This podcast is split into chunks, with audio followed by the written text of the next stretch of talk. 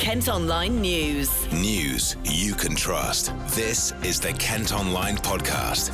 Lucy Hickmott. It's Thursday, the 20th of June. Coming up, report blames dysfunctional housing market for rise in homelessness. We are in crisis when it comes uh, to housing in this country, and we need, you know, to have a clear, you know, just three recommendations that clearly set out, you know, things that the government could do. Artwork created by refugees on display in Kent. I draw the picture of through my heart, through my like everything in my mind. Because I'm really happy every day. And Kent's Fire and Rescue Service rated among the best in the country. The services we, we now provide to people are better than they even were 10 years ago, despite the fact we've had to make some really difficult obviously austerity cuts. Kent Online News. First today, a dysfunctional housing market and inadequate welfare regime is being blamed for a dramatic rise in homelessness. A report which has taken a year to put together says rough sleeping is just the tip of the iceberg and much more needs to be done to tackle the issue. It's calling for sustainable and affordable housing along with more mental health support and addiction services.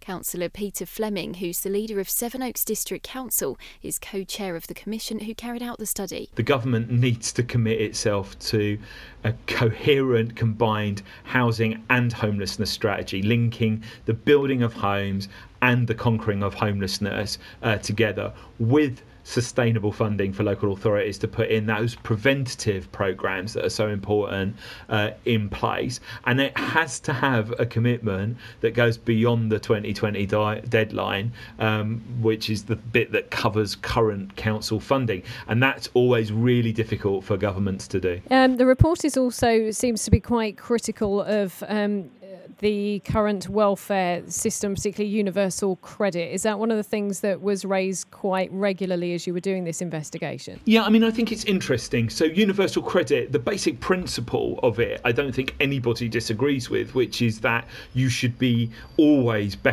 be better uh, in work uh, than out of work.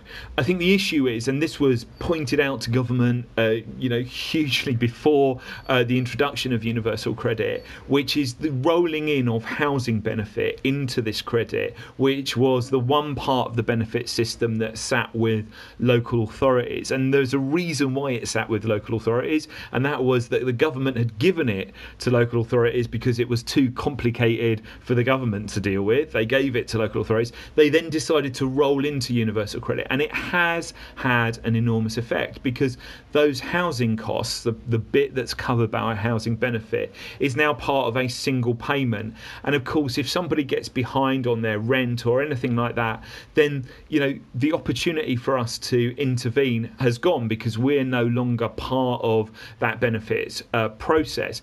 But also for people who are potentially uh, uh, uh, weekly paid at the moment, you know, on all of those sorts. This comes as a lump sum of money uh, monthly. So, for budgeting purposes, it makes it a lot harder for people that are on lower pay uh, to make those those budgeting decisions because actually it's all rolled up into one uh, single payment. So, you know, those were said right at the beginning, and it's come to pass that that, that has become uh, a significant issue with the rollout of universal credit. And these people who are struggling, they're not necessarily the people that we see sleeping in shop doorways on the high streets around Kent, but very often could be things like sofa surfing or in B&Bs and things like that. So it really is quite a hidden problem. Is that, is that what you found during the time oh. of putting this report together? Look, one of the reasons for doing this this commission and, and having the commission was to highlight the fact that although the government and, and, and successive governments um, have focused on street homelessness, actually that is a very, very, very small part of the overall homelessness uh, picture in this country. Because once you start to include people that are in unsatisfactory temporary accommodation, if you include those people who are, like you say, so for surfing or, or, or of no you know fixed home you know going from a short-term tenancy to another short-term tenancy to another short-term tenancy. They may not be on the street but they are you know they are not they do not have a permanent home um, or, or, or, place uh, that they can call home. And actually, you know, that is the massive hidden crisis in, in housing uh, in this country. Kent Online reports. A German schoolboy who's been left in a coma following what some fear was a racist attack in Canterbury is said to be improving in hospital. 17 year old Daniel Ezzedine, who's of Lebanese descent, suffered horrific injuries after being assaulted in Rose Two weeks ago. His family say he was initially given a 30% chance of survival, but his condition is now getting better. So far, six teenagers and a man have been arrested over the attack, but no one's been charged. An officer at Maidstone Prison who started a relationship with an inmate has avoided being jailed. A court heard Chelsea Scott had used a previous name of Kendall Love to hide another relationship during her training. The 39 year old from Ashford has been given a suspended sentence and told to carry out 200 hours of unpaid work. The number of refugees escaping war, persecution, and conflict has reached the highest number ever recorded by the United Nations. Globally, nearly 37,000 people are being forced from their homes every day. The figures have been released on World Refugee Day, which is also being marked here in Kent. Artwork created by asylum seeking children's gone on display at galleries in the county. The exhibition was launched at the Turner Contemporary in Margate this week and it's now at Deal Library. Phil's been finding out more from Nick Crick, who's in charge of dealing with young unaccompanied asylum seekers in the county. So we're here to see um, artwork by unaccompanied asylum seeking children to celebrate Refugee Week, uh, to promote their um, uh, their abilities, their skills, uh, and also highlight some of their experiences that they've had. And what are you basically aiming to show people here today? Is it the stories of refugees that sometimes maybe are ignored or forgotten? Well, as part of Refugee Week, we want to promote their experiences, uh, uh, obviously share their stories, but also give them the platform to celebrate the work they've done. But also, as corporate parents, as Kent County Council, we want to just um, celebrate the welfare uh, and well-being um, of their uh, experiences. You say you want to promote, give them a platform. Really, why is it so important to give these people that that real platform to express their experiences? I think the main reason for me, or for us, really, is as corporate parents, we want to celebrate the experiences um, for all children and understand that these are children, young people that we have uh, corporate parental responsibility for, so we look after them in Kent, and therefore, like all children, we want to promote their well-being uh, and promote what they're good at and to highlight their skills. Um, also, at the same time, share experiences to the wider community and raise awareness. Of course, you've touched on there. It's Refugee Week this week. Um, you know, how nice it to have a week to really recognise that you know a, a, real humanitarian crisis that even today is, is still going on. Yeah, I think it's fantastic for this country to recognise uh, refugees in such a way. I mean, it's a national celebratory event. There's lots of things going on around the country, not just in Kent, but obviously, from our perspective, we have so many young people because obviously we manage the coastal area. Um, we have major ports, um, so it's fantastic that we can um, take the opportunity just to reflect um, on a humanitarian ground, but also just reflect on the fact that these are children and young people who um, we have a duty to care for. And just finally, it's you know quite a heavy question, but do you feel that in this country, you know, refugees are sometimes maybe not looked upon too favourably? They sort of come over, and there's maybe an attitude in modern England that they're maybe not that welcome here. Do you think that you know weeks and exhibitions like this really do help to maybe change those people's minds?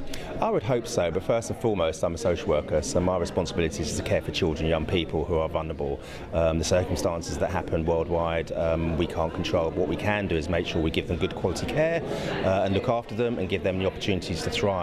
It is for the Home Office, for the government, um, for councillors, um, and for the law to look at what's going on around the country and around the world. Grimalem Kassa, who's originally from Eritrea, has six of his pieces on display. How does it feel to have your work here and recognised? Just, yeah, I feel really good, but I feel every day I'm really good without even the people didn't see because I draw the picture of through my heart, through my like everything in my mind. So it just every every day feel like really, really, you know, just can say I'm really happy every day. Even now, just more, more, more happy. And what kind of an outlet does, does you know, being able to paint your pieces and, and really tell your story? What sort of an outlet does that give to you? And Is it nice to, you know, to be able to? Does it, you know, make things a little bit nicer to be able just to be able to, you know, put it down on, on paintings and other people can enjoy it? Is that? Is that yeah, yeah. Just uh, as like we have a life and you won't show the life you have. It's just you won't share with you like related people, like relationship or with whatever you have. You won't share that life you have. Yeah? All I have I share with art piece, and that is go to people like today. Is I share with everyone else. So yeah. As well, do you, do you think that the um, maybe the stories of a lot of refugees aren't maybe heard enough? Do you think that a lot of them maybe are forgotten? Uh, a lot of them have been forgotten. Just you can see, you know, some of them, but some of them, like me, they may be hiding. They may have like no one see them, uh, but they still on track. They still doing it. They what they are in their minds or what they are in the scene. These people need to find out like where are they, you know. But maybe some people been hiding, some people been forgetting, but some people didn't. Still doing better than I do. Uh, some. Yeah. Now just a case of um, sharing your story now as much as possible? Maybe getting into London, into uh, you know other parts of the of the country, just really sharing your experience. Yeah, yeah, it's just good. Like uh, sharing my experience in here. I just I don't have any teacher. I didn't have when I do this. Uh, I didn't have anyone else except my foster carer. Bought all the canvas and bring into my room and support me like say, "Whoa, this is really good picture. This is really nice." Except that I didn't have anyone. Just just like, "Oh, you do this, you do this." I didn't have no one to say that. So, but for this, anyone seen my picture, they could do it. They just need to like you know little bit stand up for it and just do what they really seen it and love it or want to do it. From next month, the exhibition will go on a tour of public libraries. Kent Online News. After torrential rain and lightning earlier this week, forecasters are warning of more bad weather on the way. They've issued a yellow weather warning for thunderstorms from Sunday afternoon and throughout Monday. It looks like it'll be followed by a mini heatwave, though, with highs of up to 32 degrees on Wednesday. Now, in the first review of its kind, Kent's Fire and Rescue Service has been rated good by inspectors. It means they're one of the best in the country of those assessed so far as part of a programme to inspect all 45 fire services in England. Inspectors visited in January and looked at things like how they respond to fires and other emergencies and how well the service looks after its staff. Christina's been chatting to the Chief Exec of Kent Fire and Rescue, Anne Millington. We're all absolutely delighted. Uh, we knew that we were a really good service, so to be rated as one of the top performing services in the country it is obviously very satisfying. Uh, and I think more what it is, it is is a celebration of what our staff do every single day for the people of Kent. So, what were the um, the key points that you know you feel really proud of that really stood out to you? I, I think we've been through t- through ten years of, of, some really difficult change. There's been a real transformation in, in how we provide our services. Uh, and the fact that, that the staff have, have coped so well with that, they've delivered many of the ideas, they've handled that change so positively. And the services we, we now provide to people are better than they even were 10 years ago, despite the fact we've had to make some really difficult, obviously, austerity cuts. So, so I'm so proud of our, of our people, and I'm very proud of the services that, that we do deliver to, to the people of Kent. So this was sort of the first real inspection yeah. um, at the Fire uh, service. Why do you think they're, they're so important? Well, uh, if you think about it, there's 50 services across the UK, Northern Ireland, Scotland, Wales, obviously, and 45 in England. And it's important to understand how you benchmark across all of those services to make sure that you're doing the very best, to learn from each other, to look at different innovations, um, and to make sure, in the sense, that some of the things that we're doing become standardised. Because what, one of the things that the inspection has raised is that there are different practices for different people, and then, well, what is best? What does good look like? So, this was the very first time that we've been inspected for a very long time and it's, it's creating not just an, an, individual mark for everybody, but raising some really important national questions that, that we need to look at. So it's really important. So um, one of the things um, that was sort of raised in terms of your independent inspection was um, that, that there was a failure or failing to meet targets for protection work such as audits yes. and control. So obviously you've got that feedback. How are you? How do you feel about that, and what are you going to do to kind of uh, well, it literally caught us at, at, the moment when a number of people had retired and we were in the middle of recruitment for new people. So actually, we're back right on target. But we just had one of those, those blips. It's very important, obviously, and people will recognise since Grenfell that, that we're out there working with buildings and, and building safety and working with all the building owners to make sure that they're, they're doing things very safely. We do that very well. But literally in the moment when they inspected, which was in January, we were in, we were in the middle of that bid. So we'd slightly fallen behind on our targets. We're absolutely back up there but it's vitally important that, that we maintain that. So we're in the middle of, of looking at some new ways to do that auditing, including technology. Um, so yeah, in terms of recruitment, um, that was another point that um, I wanted to raise. It was just um, that they said, you know, the workforce didn't reflect the wider society in the amount of black, ethnic minority, and Asian people um, as well as um, women, women. indeed. So um, how are you going to kind of combat that? We do so much work in the community trying, trying to persuade people that this is a job for everybody. I think the very traditional stereotypical image is of a white male. All the imaging has been white male in the past. So people don't think about us. Even when they're leaving school, they don't think about fire. So we're doing lots and lots of work in our community, and this is a great opportunity, and, and thank you for it, to say, please think of us as, as an opportunity to come and work. Um, in ta- all of our, from middle manager and senior manager, it's actually half and half. We've got male and female, so it's a great representation there. But in terms of our firefighters, people still don't think of it as a job for them, and it absolutely is. It doesn't require massive strength or being six foot ten or anything else. It just requires people who've got really great people skills, good problem solving, and they want to do that kind of work in the community. So it's open to everybody. It's just that lag in getting people used to the idea they can be a firefighter. So obviously you got a good overall rating. You know the comments from uh, from it were, were really sort of positive overall. What are you going to do, you know, for the next inspection, however far away that might be, to get it to that next level? Um, well, one of the things that will have to happen in order to get the outstanding, we recognise that nobody nationally would get an outstanding this time round because of these variances in how different services work. So we're all working nationally to make sure that we've got standards that can be inspected against. So, so that's a, a kind of particular issue. As far as Kent is concerned, we've always been on the front foot of innovation. We're always looking to see how we can improve services. When we go out this year, we have a safety plan, as we call it every year, where we go to public consultation. This year, we'll very much be wanting to talk to different communities about what can we do to look after them specifically. Different communities need different things. If you have dementia, you can see my dementia friend badge here. Um, if you have dementia, you have different needs from somebody who's a young family, uh, so we're wanting to make sure that we understand everybody's needs. So we are always going to be making sure that we get better and better, even without inspection. It's just important that, that we do that as a service. We're very good at it. Kent Online Sport. Football and Gillingham will get the new season underway with a trip to Doncaster Rovers. The League One fixtures have been released this morning with the Gills' first game on Saturday, the 3rd of August. They'll welcome Burton Albion to Priestfield the following weekend.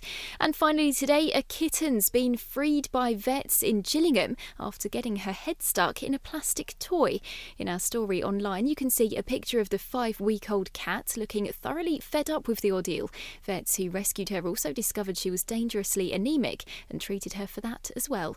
That's it for now, but don't forget you can go to kentonline.co.uk for more news throughout the day. News you can trust. This is the Kent Online Podcast.